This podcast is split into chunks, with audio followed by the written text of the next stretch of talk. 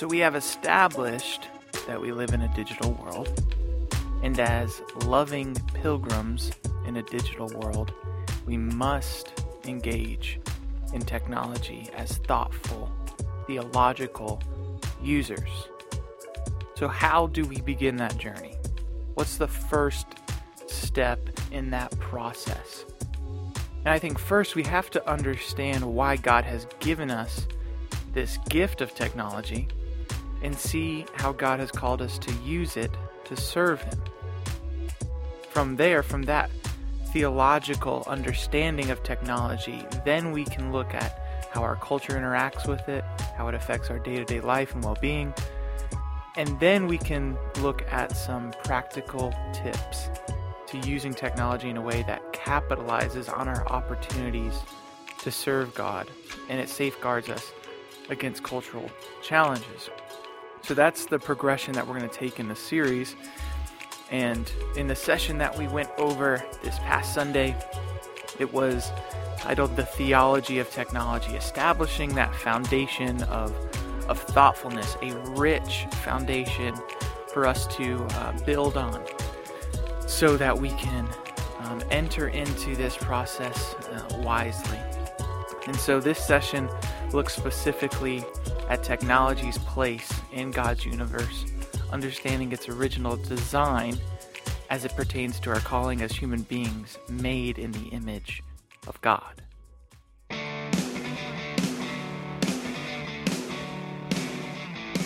One of the things that I often do with our students is take a topic, a specific biblical event, or a specific biblical passage, and I frame it with the larger context of the biblical story. I think this helps us on a lot of fronts, specifically when it comes to some complex topics that we see in our culture, like, for example, technology.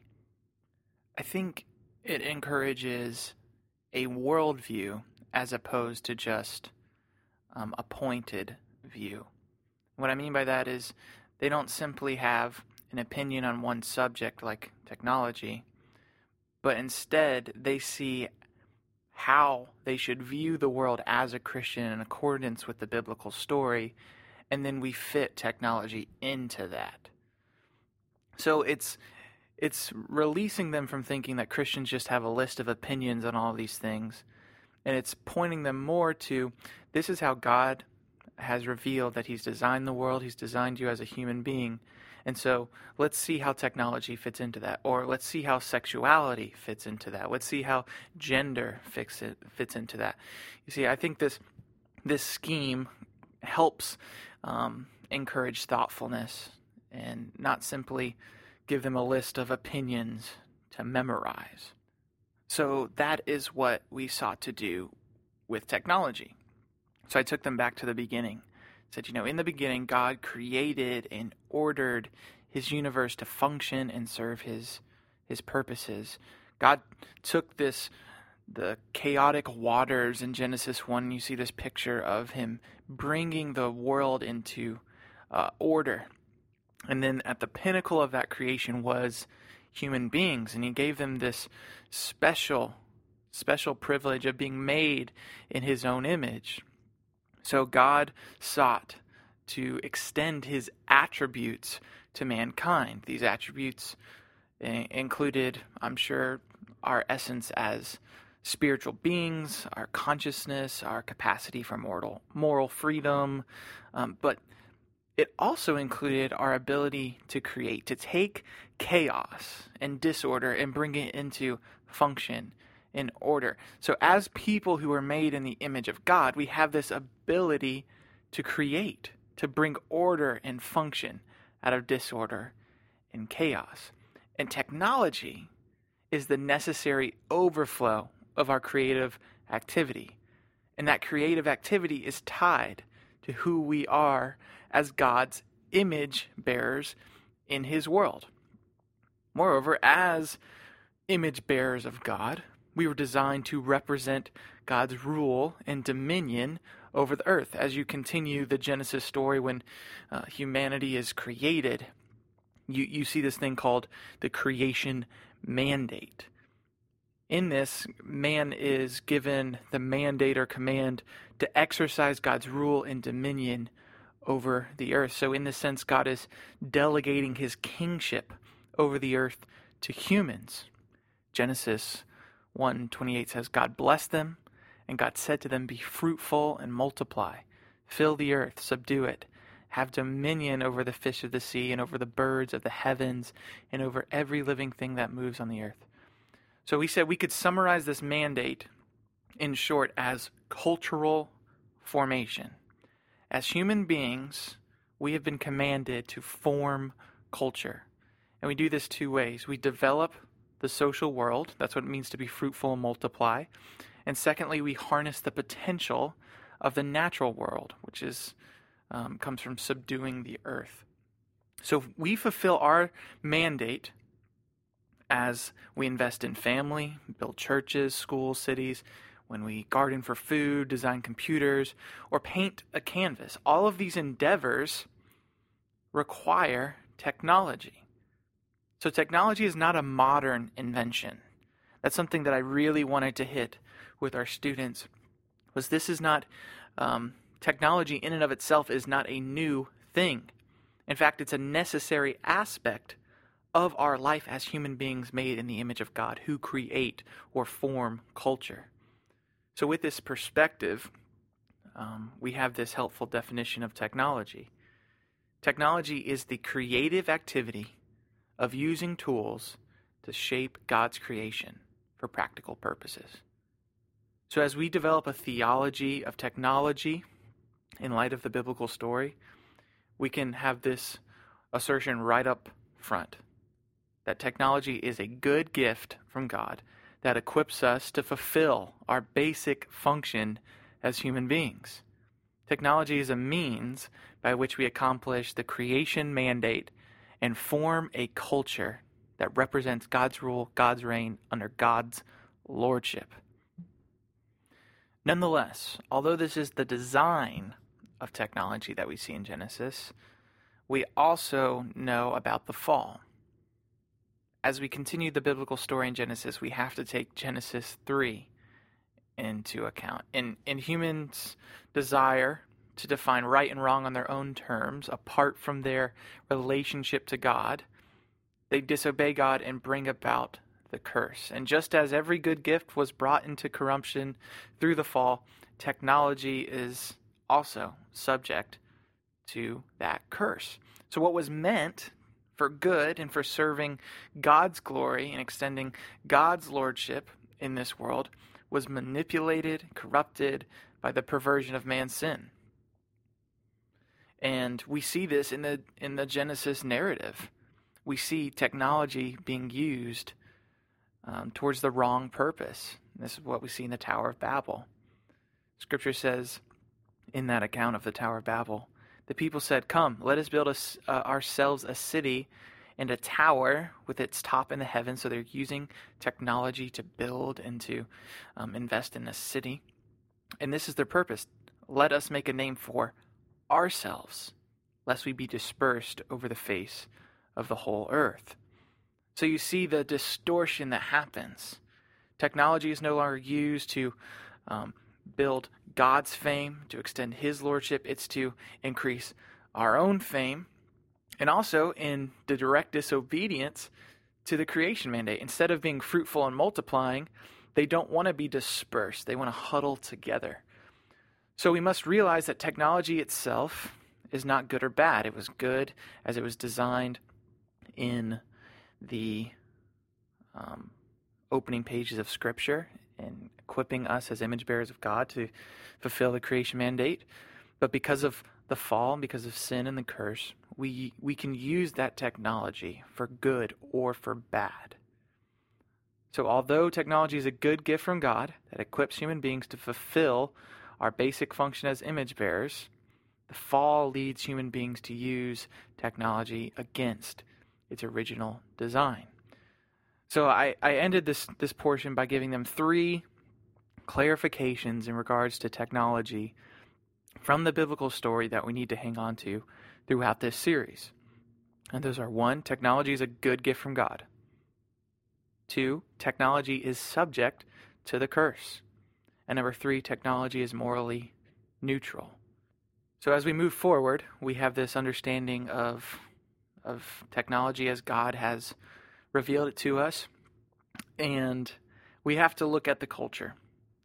Given this theology of technology, we need to recognize that technology plays an integral part in cultural formation.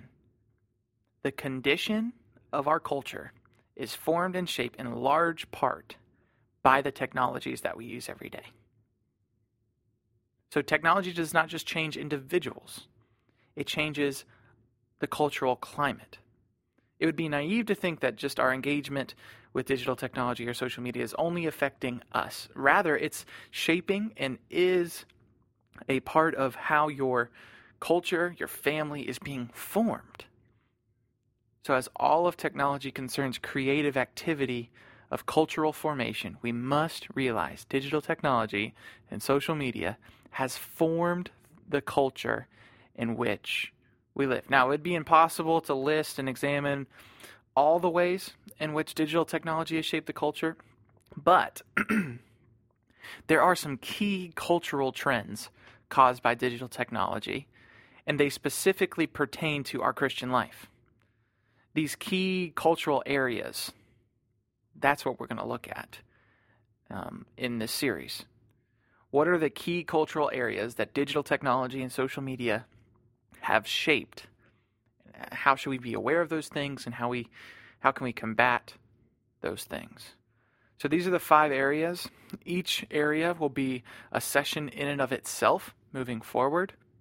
But here are the five cultural tendencies generated by or heightened by digital technology and social media. Number one, distraction. In an unwavering commitment for us as human beings to forsake boredom, which is a very natural, not new thing that we hate boredom, we have become addicted to distraction. And this usually takes the form of mindless entertainment. We distract ourselves with mindless entertainment. Like I said, this isn't new, but our access to this entertainment has become increased and heightened because of digital technology. So, our addiction to distraction has become worse. Number two, identity. Digital technology and social media has shaped the way we view ourselves, other people, and how other people view us. We have a mediated identity, which means people mostly view us through the lens of a screen or a filter or a representation. We view other people by their representation online, by their filter that they put on their photo on Instagram. And what this has caused is a digital disincarnation, where we identify more with how we appear online rather than how we appear in our flesh and blood. So this gives us a false sense of false sense of control that we can control our identity and it also focuses on our digital caricature rather than on our true character. There's a lot of consequences to that, and we'll look at that in session four. Number three, information. We are constantly flooded with unlimited information, and we are given access to a lot of different ideas. Consequence to this is information has become kind of a new sort of idol, where it's lost its functionality and it's given to us as a source of or a promise of hope for a better future and personal happiness and, and advancement. The more information that we have, the better off we will be. And this has caused us to lose our ability to discern the truth from fiction. And this is probably one of the biggest things. We have lost our ability to think through questions. Instead, we just simply locate answers because the answer is always at our fingertips with Siri or Google, we have lost our ability to think through questions and we just find the quick answer. It has a lot of ramifications as it pertains to the gospel. Number four, sexuality. Sex has become easy everywhere. Every part of our life has an opportunity, a temptation to lust. It's constantly at our fingertips in our smartphones. And because of this, there's increased addiction to pornography, and at large, just a very bad, wrong view of sex, where it's seen as simply a means of personal gratification. Number five, community. Digital technology and social media has shaped our community in such a way that can be very, very damaging. And it's a little more subtle. But because of digital technology and the way community, air quotes, works on the social media world, we've become accustomed to simply gathering as networked individuals. This has weakened our view of true community and encouraged us to leave a community when it becomes difficult or opposed to personal, immediate interests. If we want to be a strong church community, and I believe that's one of the main ways we uh, provide a testimony to the world of who Jesus is. If we want to be a strong church community, we have to address how digital technology and social media is shaping the way we view community and the way we engage in it. So, those are the five cultural trends we'll look at specifically in this series. And then we'll close out the series with talking about what we can do to form a culture of God's lordship using technology. But in each of those sessions, we'll have practical things for our students to do to combat the cultural trends. We're going to do that in two ways, two categories or classifications of practical application. There are nudges and disciplines. I, um, I got this from Andy Crouch, wrote a great book, The TechWise Family. If you were going to read one book on technology, that's probably the one I would give you, um, specifically as it pertains to uh, equipping your family to be wise and virtuous in the world of uh, the digital age. But nudges and disciplines. Nudges are small changes in the environment that make it easier for us to make the choices that we want to make. So, nudges make certain choices easier or more likely. If someone were attempting to eat healthier, an example of a nudge would be throwing out all the junk food in the house. It doesn't make you uh, um, eat healthier, but it does make it easier to eat healthier. So it's about taking you from I want to want to I want. The other classification of practical application is discipline. Now, disciplines are the inward resolve to make the right decision no matter how difficult it is. So while nudges are more external, outward assistance, disciplines are more of an internal um, resolve to make the right decision no matter how difficult it is. It's wanting us to develop the strength to make good choices even when everything around us is pulling us to make the wrong decision. So, in order to live as loving pilgrims in God's world, fulfilling our mandate as God's image bearers to create a culture that represents His Lordship, we are going to have to utilize nudges and disciplines to combat cultural trends that have been heightened by digital technology and social media. This requires a level of intentionality, a resolve, a choice to do what is difficult in pursuing who God has designed for us to be and do what God has called us to do.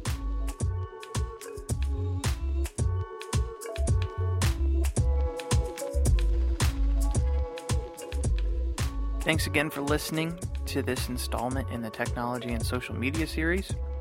I encourage you to, to subscribe to the LNBC Students Podcast channel.